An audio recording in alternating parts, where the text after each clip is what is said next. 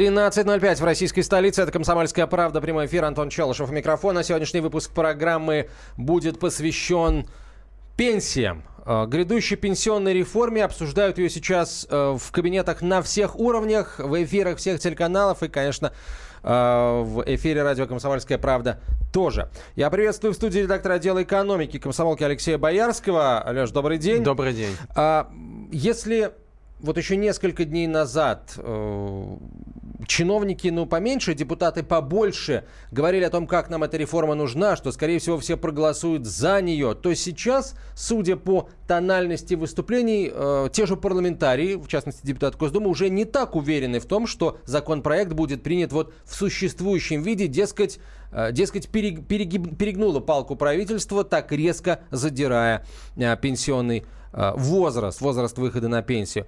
На, с твоей точки зрения, э, в каком виде примут законопроект? Вообще, какие ходят разговоры? Ну, разговоры ходят о том, что вообще правительство изначально, э, как, собственно, у нас, как, как в бизнесе, значит, ты просишь высокую цену, значит, и чуть-чуть скидываешь потом.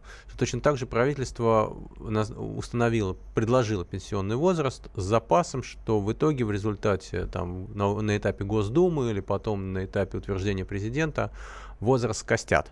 Сколько скостят, а, непонятно, но по ощущениям, вот то, что витает в воздухе, что все-таки мужчинам, скорее всего, не снизят, а снизят женщинам, скорее всего, до 60 лет.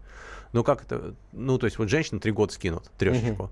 Но а, как это будет реально, никто еще не знает, а сами депутаты а, говорят об этом очень осторожно, причем при том, что, в общем-то, обсуждение этого вопроса идет очень давно, и об этом знает там каждый обыватель, а сами депутаты говорят, что, вы знаете, мы еще не читали, надо посмотреть тот э, вариант, который все-таки нам придет в Думу, там дальше наш профильный комитет его оценит, рассмотрит э, и так далее, там э, посчитает реальную экономическую целесообразность, а мы проголосуем уже там, а вот пока мы вам ничего не скажем.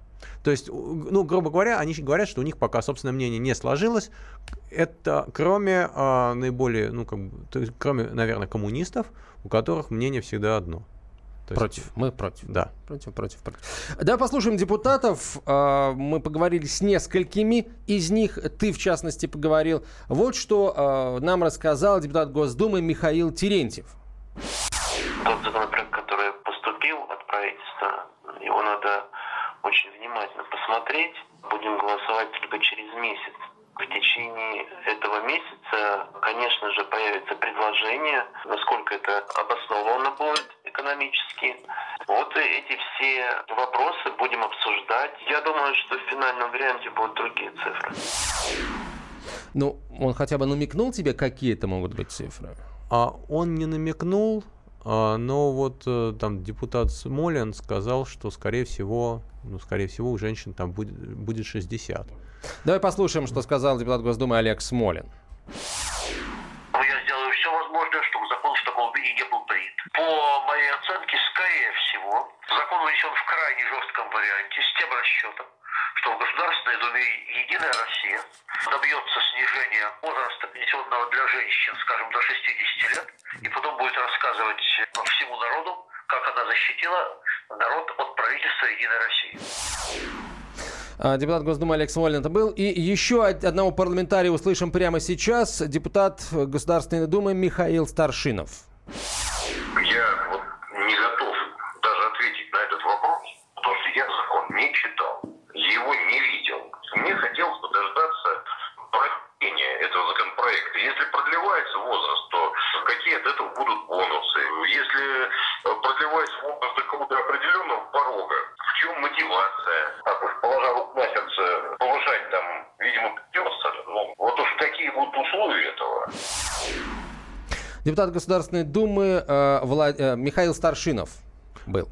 А, значит, смотрите, там на самом деле у нас, вот когда Михаил Старшинов сказал, что нужно посмотреть, какие будут бонусы, то, в принципе, вот от самого, э, от самого по себе повышения пенсионного возраста бонусов никаких не будет. Но будет меньше количество пенсионеров, э, там всем прибавят зарпл- э, пенсию там, на 1000 рублей. Собственно, это все бонусы. Но а, одновременно с этим, с повышением пенсионного возраста, рассматривается вообще реформа пенсионной, э, пенсионной системы. Система начисления пенсии, да, скажем так. Да, Система да, расчета пенсии. Да. это никак не связано с пенсионным возрастом, но формально, то есть это два разных направления, но в общем естественно, что если изменится система начисления пенсий, то и изменится сам размер пенсии, и там время выхода на пенсию тоже будет играть роль. А вот какая будет иная система начисления пенсии, пока никто не знает. То, что, ее, ну, то, что нынешнюю нужно менять, когда денег не хватает, это очевидно. Вопрос только, вот, что, что дальше придумают. Ну вот вице-премьер Голикова сказала, что от бальной вот этой вот системы, да, а, против которой действительно многим не нравится сейчас, потому что баллов может быть много, а денег мало, если в, в экономике будет беда, как бы, то балл будет стоить, не, предположим, не 100 рублей, а 50, да, это, естественно, никому не нравится. Всем хочется большей прозрачности. А на самом деле, я плохо себе представляю, что придумает Голикова, потому что придумать можно что угодно, там баллы, бонусы, там такие системы, кривые системы, все, что, все, что хочешь. А проблема заключается в том, что у нас а, мы попали в замкнутый круг. У нас каждое поколение, каждое работающее поколение кормит поколение предыдущее, пенсионеров. И вы можете придумываться что угодно, но пока а, нынешние работающие, то есть у нас нет никаких других денег, кроме отчислений нынешних работающих. И если через 40 лет это не изменится, то а, вот мы сегодня работаем, мы кормим наших родителей – а, то есть вот поколение, поколение пенсионеров. Значит, нам предложат баллы, что угодно. Значит, э, пройдет 40 лет, мы выйдем на пенсию, э, а, значит, и, соответственно, нас будет кормить поколение наших детей. Сколько они заработают, столько, столько нам и смогут платить, независимо от наших бонусов. А, ты сказал, что деньги от самого увеличения пенсионного возраста, количество денег э, не увеличится в пенсионном фонде. Но нам уже обещали, начиная э, со следующего года, а может быть даже вообще и с этого, а, ну со следующего, видимо, на тысячу рублей пенсию Нет, увеличивать. Я, я сказал, что от того, что а, бонусы а, там отменят или не отменят, денег в пенсионном фонде не прибавится. А вот от того, что повысит пенсионный возраст, пенсионеров станет просто меньше, и отчисления, которые мы сейчас делаем, э, будут делиться на меньшее количество людей, на меньшее количество пенсионеров. Ну хорошо, вот это тысяча рублей, это экономически как-то обоснована вот эта прибавка, или это просто вот тот Нет, ну, самый... экономически она обоснована, потому что там, условно говоря, там работает, э, там, допустим, там 80 миллионов, значит, а пенсионеров 40. Значит, сейчас э, в связи с этими изменениями, там через какое-то время работающих будет 80 миллионов, а пенсионеров будет только 30 ну, соответственно, на 30 миллионов будет делиться большая сумма. Другое дело, что там вот эта тысяча рублей в месяц, это, ну, не бог весь как, как, как, какие деньги, которые принципиально жизнь пенсионеров не улучшат. Но, э, тем не менее, одно дело, когда сейчас там э, пенсия увеличивается на 300-400 рублей в год, а другой, когда она будет увеличиваться на ну, тысячу ну, рублей в год. И, насколько я понимаю, это будет не, не разовая акция, а ежегодно она будет увеличиваться нет, на по- эту пока тысячу речь рублей. Шла, пока речь шла о том, что увеличится на тысячу рублей. Это разовая акция. Потом вы не забывайте, что у нас же инфляция. Ну, это естественно, у нас вообще есть понятие э, периодической ежегодной индексации пенсии в соответствии с инфляцией. Ну, там рубль подешевеет, там покупательная способность этих тысячи рублей уменьшится, там это будет не сегодняшняя тысяча рублей. То есть это, на самом деле, вот, вот эти ежегодные прибавки, это естественный процесс, который не должен зависеть там ни от чего. Поэтому, по большому счету, а, выгода нынешним пенсионерам, она иллюзорная от того, что там... Другое дело, что у государства там будет оставаться меньше денег, там будет проще как-то. Но принципиально само по себе повышение пенсионного возраста а, пенсионную систему никак не оздоравливает. И именно поэтому ее пытаются сейчас, предложили и параллельный вариант реформирования вообще самой системы начислений. А, но вот как они это сделают? Там, по, потому что, по идее, идеальный вариант, когда все-таки вернут накопительную часть, и когда каждое поколение будет накапливать на пенсию самому себе, а не предыдущему поколению. Вопрос назрел, э, который мы сейчас, вот, к которому мы подошли. Поэтому, дорогие друзья, мы хотим у вас узнать следующее. А, вы, пенсионеры завтрашнего и послезавтрашнего дня, да, вы к пенсии к своей как готовитесь? Вот что вы делаете уже сейчас? Там откладываете, меньше тратите или э, все отдаете на, на откуп государству? Какую тактику вы избрали? Мы продолжим через несколько минут. Личные деньги. Главное аналитическое шоу страны. Михаил Юрьев, Михаил Владимирович Леонтьев, Илья Савельев. Это главтема. Они знают, как надо. Мы несем свою миссию выработать мысль о том, как должно быть. Программа «Глав тема» на радио «Комсомольская правда». Слушайте в прямом эфире каждый четверг с 20.00 по московскому времени.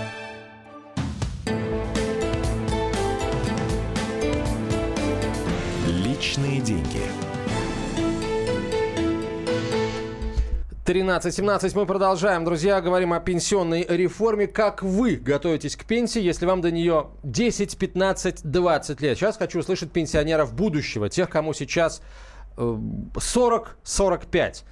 А, так, эм, комбикорма для сельскохозяйственных животных. Надеюсь, на подножный корм нам переходить не придется в любом случае. Так, никого вы не кормите, деньги идут с нефти в пенсионный фонд, пишет нам слушатель. Дескать, наше поколение не кормит никого.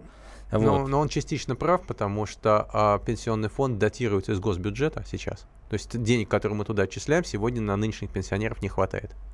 Ну, 10 лет назад, 15 лет назад было то же самое. Ну, скорее всего, да. Вот ну, и... не, ну, надо посмотреть, но возможно. Давайте телефонный звоночек примем. Э, Григорий, здравствуйте. Добрый день. А, как вы готовитесь к пенсии? Да как, э, как, э, я вообще давно понял, что на государство вообще нечего надеяться, а ну плачу то, что положено а, по, по закону. Я вот это ИПшник, вот, ИПшник, и, в общем, ну, то, что положено, отчисление делаю. А так, а так вообще стараюсь обустроиться сейчас. Жилье, дети, э, в общем, учеба детей. То есть у меня надежда только на двоих сыновей скажем так, и на обустройство домашнего хозяйства. То есть сами вы себе потом... на счетец, на какой-то там э, полусекрет и ничего не откладываете, никакую копеечку? Э, значит, я обращался вот в эти негосударственные пенсионные фонды, что-то там переводил, что-то у меня есть там в ВТБ-24, но что-то, кажется, заглохло все это дело, да? То есть я пытался под контролем держать это, этот вопрос. А откладывать нет, лично не откладываю. Понятно. Спасибо большое. А, слушай, а почему нельзя... Давай так. Как выглядит э, пенсионная система в других странах? Вот как люди... У человека э, претензии, он не может держать это под контролем. А где-то вообще могут люди держать а под контролем смотрите, свои пенсионные там... счета? Ну, вот классическая система, условно классическая, там во всех странах она разная, значит, это когда все-таки государство платит э, с, с, так называемую там социальную страховую пенсию, когда принудительно, так же, как и у нас, э, какую-то долю от заработка, там, от э, фонда зарплаты отчисляют в пенсионный фонд. Значит, другое дело, что эти все, все пенсии всегда не бог весь какие, небольшие. А значит, но а, в условно цивилизованных странах, допустим, в Соединенных Штатах, предоставляется, там развита система пенсионных фондов. Когда тебе предоставляется возможность а, вложить куда-то деньги, самому отчислять, а, и эти деньги будут работать, и они будут приносить ежегодно больше, чем инфляция. И, а, соответственно, при, при выходе на пенсию, ну, фактически это твои накопления. Там, это можно назвать пенсионным фондом, это можно назвать там, любым инвестиционным вариантом. Просто речь идет о том, что эти деньги будут действительно работать и не, не сгорать. То есть, допустим, мы можем точно так же, как в Америке, к тем деньгам, который отчисляет наш работодатель в пенсионный фонд, мы можем куда-то откладывать деньги для того, чтобы там через 20 лет э, их там забрать или жить на процент от этого капитала. Но куда? А если Почему мы будем просто не открыть? Почему просто не открыть Смотрите, себе если, если, а давайте откроем, счет, депозиты? Откроем депозит. Значит, депозиты в российских банках не покрывают инфляцию. Смысл какой туда их откладывать, если э, покупательная способность этих денег через 20 лет будет меньше, чем сегодня. То есть смысла никакого нет. А в, с пенсионными деньгами разве не так? Там разве не в самые консервативные инструменты вкладывают эти деньги? А, там вкладывают консервативные инструменты эти деньги. И правда? при этом кормят еще армию сотрудников пенсионного фонда. Но имя которым легион. А в этих странах инфляция ниже? Я про нашу страну говорю сейчас. А в, наших, в нашей стране, а, если ты будешь вкладывать в неконсервативные, ты сколько ты получишь? Если будешь вкладывать в консервативные, ты получишь меньше инфляции. То есть, грубо говоря, инструмента для инвестирования в будущее не а, спекулятивные какие-то варианты сиюминутные, когда мы сегодня там поиграли на каких-то курсах, там что-то сделали, а куда постепенно там по копейке откладывать, и чтобы это там лежало и работало, для частных лиц на уровне копеек, которые мы можем откладывать, таких фондов в России нет. Вот расшибись. Значит, соответственно, дальше надо извращаться. Мы рассматривали варианты, допустим, там по каким-то кривым схемам там вкладывать деньги в американский пенсионный фонд. Ну, допустим, условно, там у, кого-то родственники в Америке, мы им отдаем наличными, они там вкладывают в пенсионный фонд на свое имя, потом как-то отдают. Не знаю, как это можно на практике оформить, но допустим. Но тогда и жить надо в Америке, потому что там проценты небольшие, значит, там эти доходы будут в долларах, какой будет курс доллара, как все это будет в наших реалиях там вот, и как это потом все вернуть, непонятно. То есть э, теоретически так можно, практически так, в общем, я не встречал людей, которые бы так делали. В нашей стране цивилизованной, по-человечески откладывать некуда. Можно, значит... Э, ну хорошо, то есть получается, что нет никаких других... Значит, э, наиболее реальный вариант, а он же банальный, он же навязчив, навязший в зубах, опять же, в сегодняшних реалиях, можно... Отливать чуть-чуть нефти на это дело? Ну, примерно, да. То есть это любимая забава а, россиян, это купить квартиру в ипотеку, а, сдавать ее, значит, и к тому, и как раз к пенсии ты ее выплатишь вот этими деньгами от арендной платы, дальше ты начнешь получать свою пенсию, уже арендная плата пойдет тебе, а не на покрытие ипотеки. Значит, ну, во-первых, так, скорее всего, возможно, не во всех городах, то есть если я живу в деревне, то, ну, ну куплю в ипотеку соседнюю избу, там, ну, понятно, значит, ли, а, соответственно, тогда нужно будет купить квартиру в большом городе, ездить, смотреть, это тоже не очень удобно, то есть это не просто ты деньги куда-то в пенсионный фонд вложил, и, и спишь спокойно. За этой квартирой нужно будет присматривать. Да, давай послушаем еще народ. Илья, здравствуйте, откуда вы? Да, здравствуйте. А, вот у меня есть э, знакомый, который решил эту проблему. Он одногруппник. Он со студенчества мечтал стать пенсионером.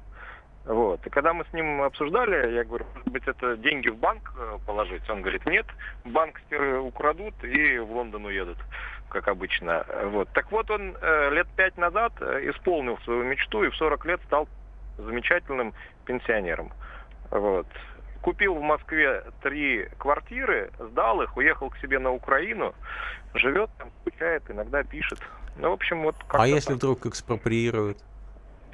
Ну, это может быть теоретически, но когда до него доберутся, до этих трех квартир, вот. Я думаю, что он еще что-нибудь придумает. Но, по крайней мере, свою мечту он исполнил. Вот таким вот образом. И деньги на свои три квартиры в Москве он, гражданин Украины, заработал тоже Но... в России, я полагаю. В Москве. В Москве. Но... Он 10, нет, нет, 15 лет он здесь жил. Э, не буду говорить, что он тут делал, но он все делал но, но я в бы этой не... Москве. Вот. И таки заработал э, таки на эти две квартиры, чтобы жить себе спокойно у берега моря. Но я бы не сказал, что это именно пенсия, то есть это скорее некий вид бизнеса, потому что это нельзя, то есть это не просто там ты сидишь, а денежки идут, а за этими квартирами нужно присматривать, нужно там даже если ты поручил каким-то, какой-то управляющей компании их сдавать, в любом случае, это главное, ну то есть это клетка в голове, которую нужно занимать. Нельзя спокойно жить. Еще один комментарий по поводу повышения пенсионного возраста грядущего. Мы получили у экспертного центра Всемирного, у демографа экспертного центра Всемирного Русского Народного Собора Владимира Тимакова. Вот что он сказал. Россия имела на сегодня ну, чуть ли не самый низкий в мире э, возраст выхода на пенсию, самый ранний. У нас для этого нет ни демографических серьезных оснований, ни каких-то экономических, чтобы быть в этом плане самой удобной страной. Причина, конечно, то, что некуда было дальше откладывать, она объясняется демографией. Активно обсуждается тема, что у нас очень мало живут мужчины, они в среднем умирают в 67 лет, и им останется два года всего средней жизни. Но дело в том, что когда вводилась пенсионная реформа в 1932 году, продолжительность жизни мужчин была около 44 лет, а возраст был выход на пенсию 60. Ну, ну очень интересно. Ну, вряд ли это кого-то успокоит то, то есть, ныне живущих мне очень, мне очень нравится подход. То есть получается, что нет, ну мы не можем им позволить жить на пенсии, то есть сволочи живут дальше. Никогда не жили хорошо, нечего Да, никогда не доживали, так что ж ты сейчас. Э, СМСки почитаем. Просто интересно, когда вещание идет о критике власти, волна пропадает, пишет слушатель. Приходится включать телевизор и слушать вас по телевизору. Так, добрый день. Вы сказали самим на пенсию накапливать, но мы не Швейцария. У нас все банковские накопления могут сгореть, э, пишет Дмитрий. А почему государство не в силах вывести деньги из теневой экономики для пополнения бюджета ПФР, а, пишет Олег. И вот еще совет. Готовлю себе рабочее место, пишет слушатель, где мог бы справляться с просевшей памятью и трясущимися руками. Вот, наверное, э, беспроигрышный вариант. А, Алексей Боярский, Леш, спасибо большое. Спасибо.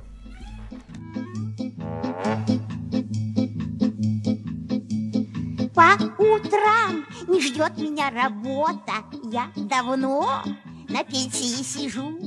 Очень мне прославиться охота, Только как ума не приложу.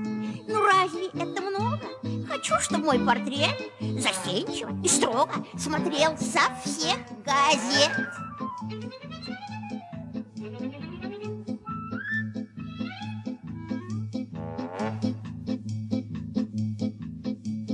А здоровье у меня в порядке Чувствую себя я молодой И прохожих в качестве зарядки Из окна. Люблю облить водой. Ну разве это много? Хочу, чтобы мой портрет Застенчиво и строго Смотрел со всех газет Садомиты, извращенцы, моральные уроды. Они повсюду. Но у нас есть он, Виталий Милонов. Потаскушки и либеральные сетевые хомячки. Закончилось ваше время, наступает наше время, наступает программа «Депутатская прикосновенность». Будет жарко, а возможно и больно. Программа «Депутатская прикосновенность» с Виталием Милоновым. Каждый вторник с 9 вечера по Москве.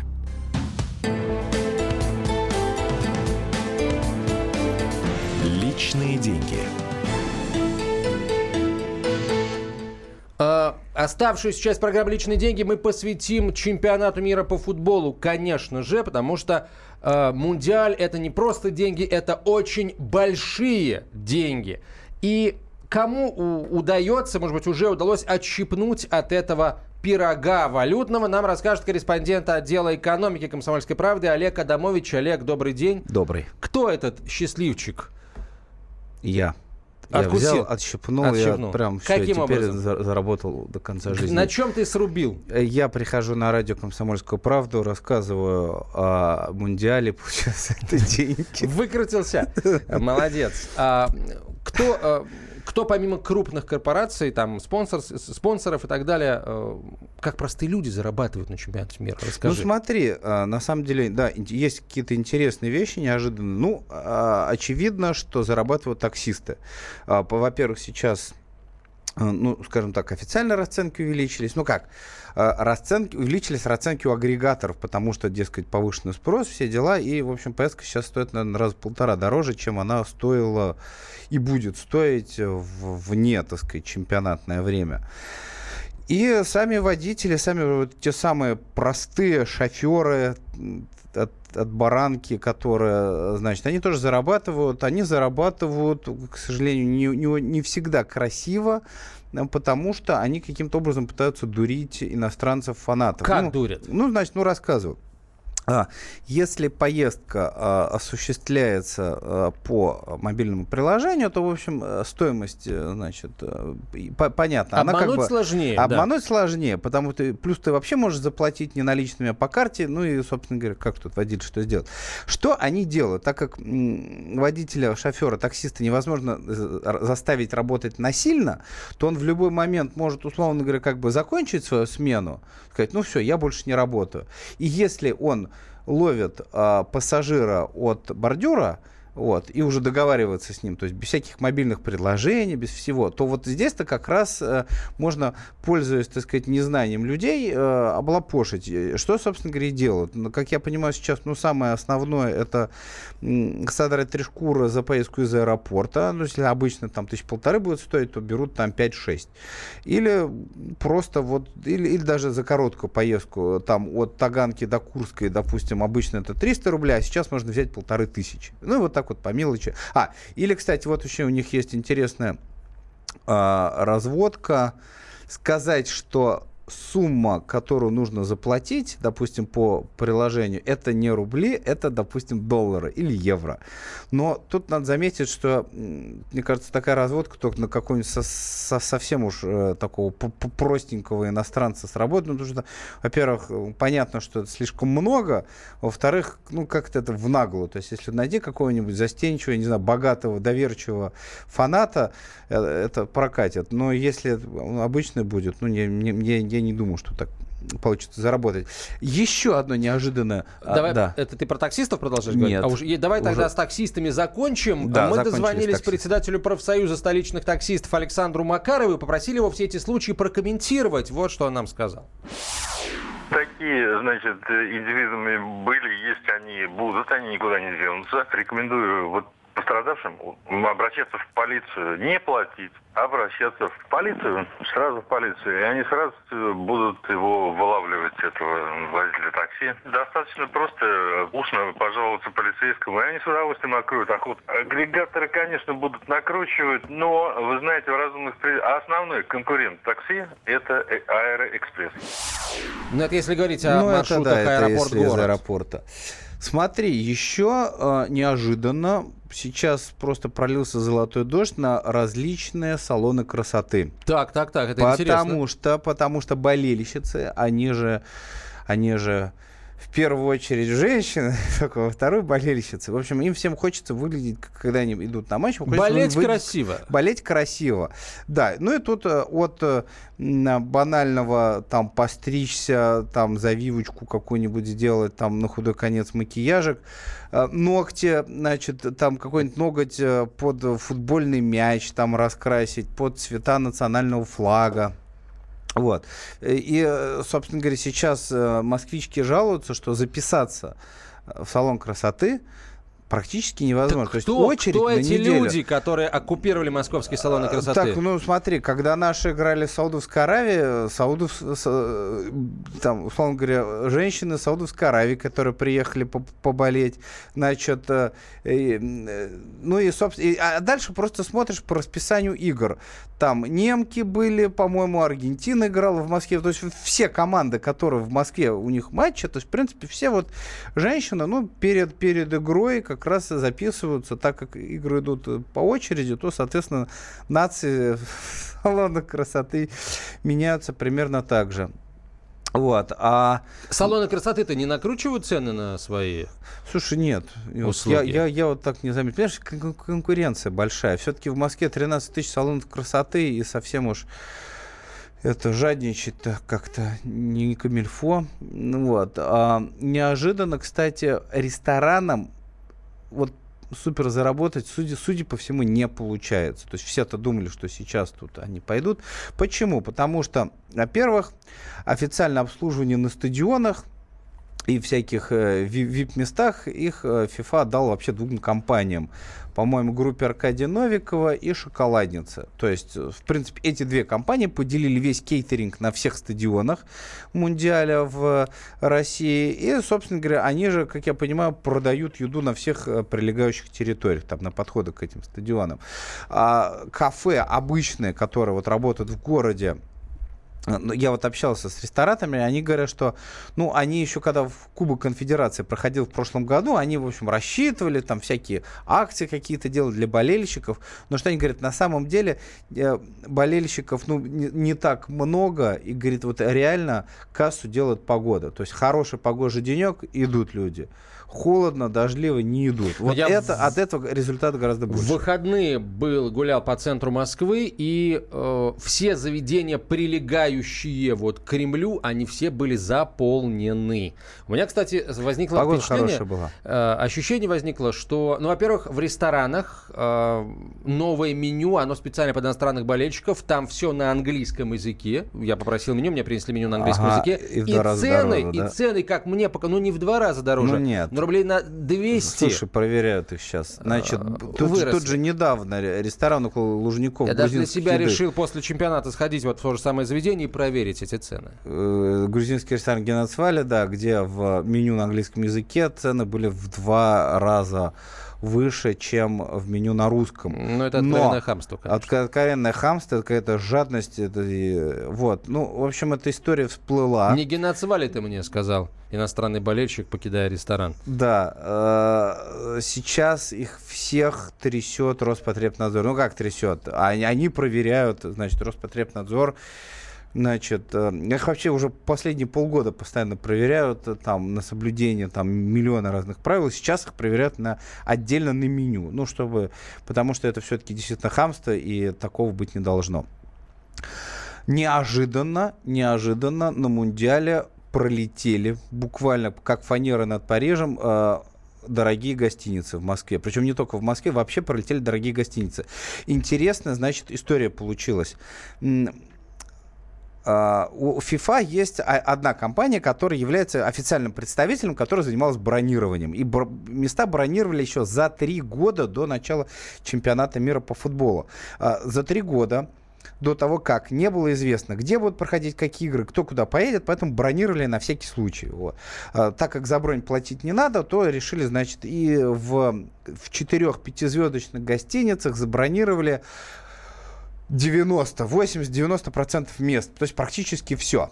Так. Значит, по правилам, по правилам, эта компания до 15 апреля должна была определиться с бронями. Либо вы брони выкупаете, либо вы их отменяете. И 15 апреля оно отказывается от 70% брони. То есть получается, что вроде как все места были заняты, их нельзя было продавать, с ними ничего нельзя было сделать, они вот были вот за- забиты. А буквально за два месяца А почему? до Вопрос, чемпионата, почему? а ну правила FIFA такие. А за два месяца до чемпионата они, короче, брони отменили. Так я нет, вопрос в том, почему они отменили брони, люди же приехали. А, смотри, оказалось, что просто такого количества мест в многозвездочных гостиницах не надо. Вот, а, значит, что получилось? Получилось, что топовые отели за два месяца до Мундиаля оказались с уймой номеров, которые им, условно говоря, продать не получилось. Их никто не сдал. Вот. И, и- и дв- двух месяцев уже недостаточно для того, чтобы искать постояльцев. А вот всякие хостелы, гестхаусы и маленькие отельчики, которые не были связаны а, какими-то взаимоотношениями с ФИФой, у них-то как раз все хорошо, потому что они договаривались напрямую уже с конкретными болельщиками, и у них 70% загрузка получилась. То Слушай, есть- ну вот если б- но говоря, это бардак, я говоря согласен. многозвездные отели, ты имеешь в виду... 4-5 это- звезд. 4-5. Всякие балчуги, национали и прочее. То есть они а- открыто, конечно, как бы не говорят, что да, прям все плохо. Вот, кстати, в Петербурге они, они вой буквально подняли, потому что говорят, ну, да, ну это, это, это, это ужас. У них, там, у, них, у, них, у них загрузка на чемпионат мира оказалась меньше, чем в- в- в обычное время. Вот. Хотя, по идее, должно быть наоборот.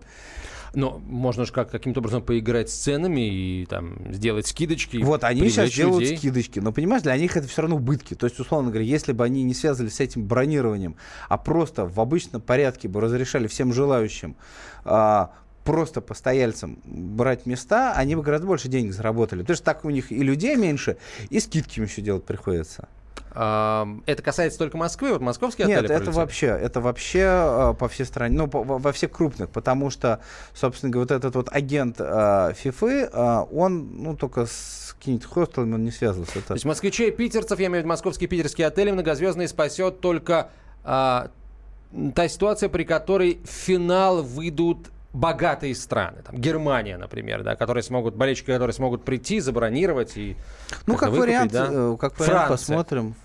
Как по, э, посмотрим.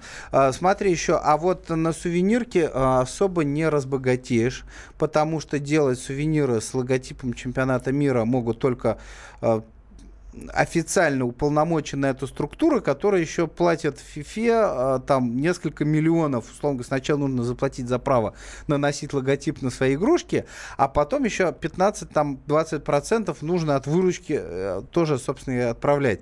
Вот, понятно, всякие э, производители матрешек или там каких-нибудь павлово-посадских платков, ну, образно говоря, сейчас, они не могут себе это позволить. Вот, поэтому только крупный бизнес занимается сувениркой, и вот, как я поспрашивал, спрос идет именно на, в основном на лицензионные игрушки, а не на обычные традиционные. Олег Адамович, корреспондент отдела экономики «Комсомольской правды», продолжит следить за деньгами, которые крутятся вокруг чемпионата мира. А вы следите за новостями о Мундиале. Олег, спасибо большое. Угу. Личные деньги. Смертельно больной уралец ограбил ломбард, чтобы поехать в романтическое путешествие. Суррогатная мать отказалась отдавать детей биологическим родителям и сбежала.